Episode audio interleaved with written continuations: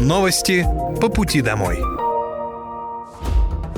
Здравствуйте, это новости по пути домой и с вами я, Мира Алекса. Пока вы добираетесь до дома за рулем своего автомобиля, на пассажирском сиденье или в общественном транспорте, я расскажу вам о том, что произошло сегодня в Подмосковье, в России и в мире. Вооруженные силы Российской Федерации продолжают проведение специальной военной операции. На Купинском направлении за сутки уничтожено до 40 украинских военнослужащих, две боевые бронированные машины и два пикапа.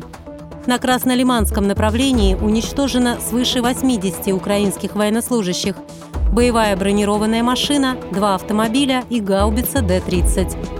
На Донецком направлении в результате активных действий подразделений южной группировки войск, ударов оперативно-тактической авиации и огня артиллерии уничтожено два бронетранспортера, один танк, четыре боевые бронированные машины, два автомобиля и гаубица Д-30. Потери живой силы противника за сутки на данном направлении составили свыше 410 украинских военнослужащих и наемников. На южнодонецком и запорожском направлениях уничтожено до 30 украинских военнослужащих, один бронеавтомобиль, два пикапа, а также два склада боеприпасов подразделений ВСУ в ДНР и в Запорожской области. Истребительная авиация ВКС России в Донецкой Народной Республике сбит самолет МиГ-29 воздушных сил Украины. Средствами противовоздушной обороны за сутки перехвачено 13 реактивных снарядов системы залпового огня «Хаймарс» и одна противорадиолокационная ракета «Харм». Также в течение суток также в течение суток уничтожены 22 украинских беспилотных летательных аппарата. Всероссийская ярмарка «Работа России. Время возможностей» пройдет в Подмосковье 14 и 15 апреля. Ее проведут на 28 площадках региона. Свои вакансии представят топовые промышленные и производственные предприятия. Для участников это возможность пройти собеседование с несколькими работодателями сразу на одной площадке, найти работу как внутри своего региона, так и за его пределами. Кроме того, все желающие смогут повысить свой профессиональный опыт или даже записаться на переобучение. Две флагманские площадки развернутся в Подольске и в Ногинске. В Подольске ярмарка пройдет 14 апреля с 11 до 17 часов во Дворце молодежи на Октябрьском проспекте.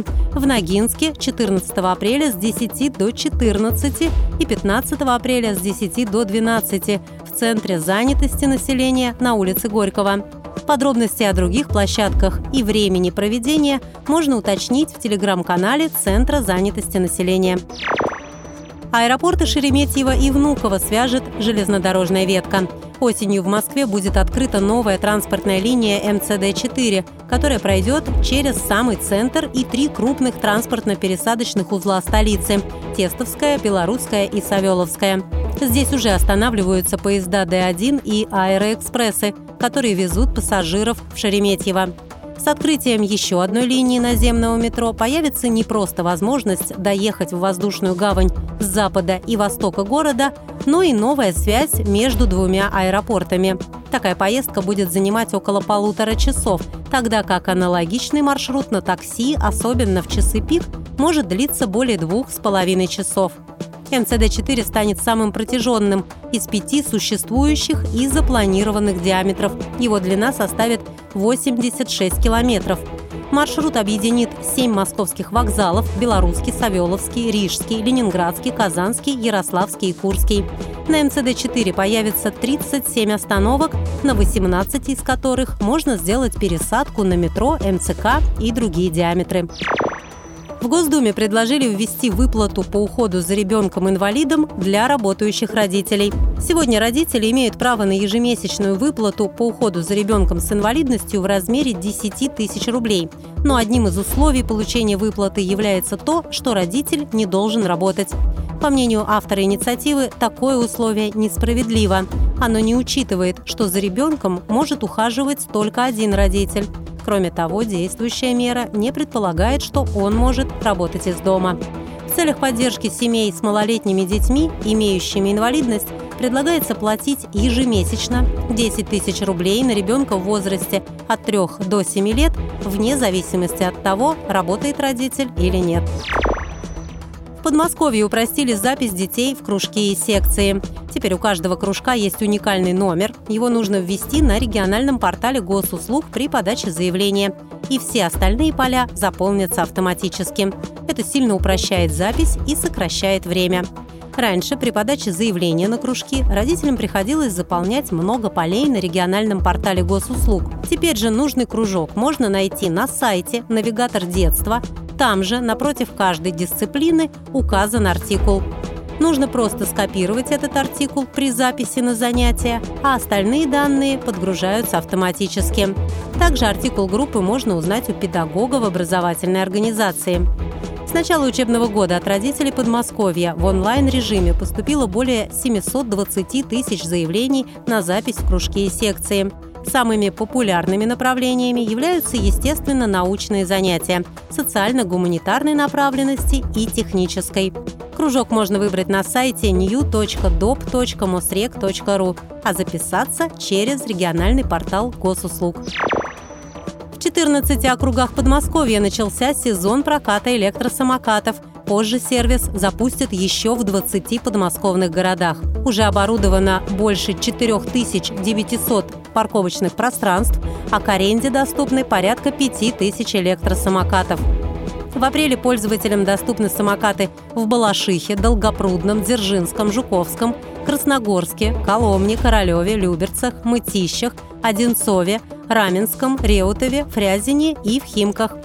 Для безопасного и комфортного передвижения в ряде городов организованы специальные полосы на тротуарах, а также ограничена скорость электросамокатов до 15 км в час в пешеходных зонах. Водители самокатов призывают помнить о своей безопасности и правилах дорожного движения. Сервис кикшеринга работает в Подмосковье четвертый год подряд.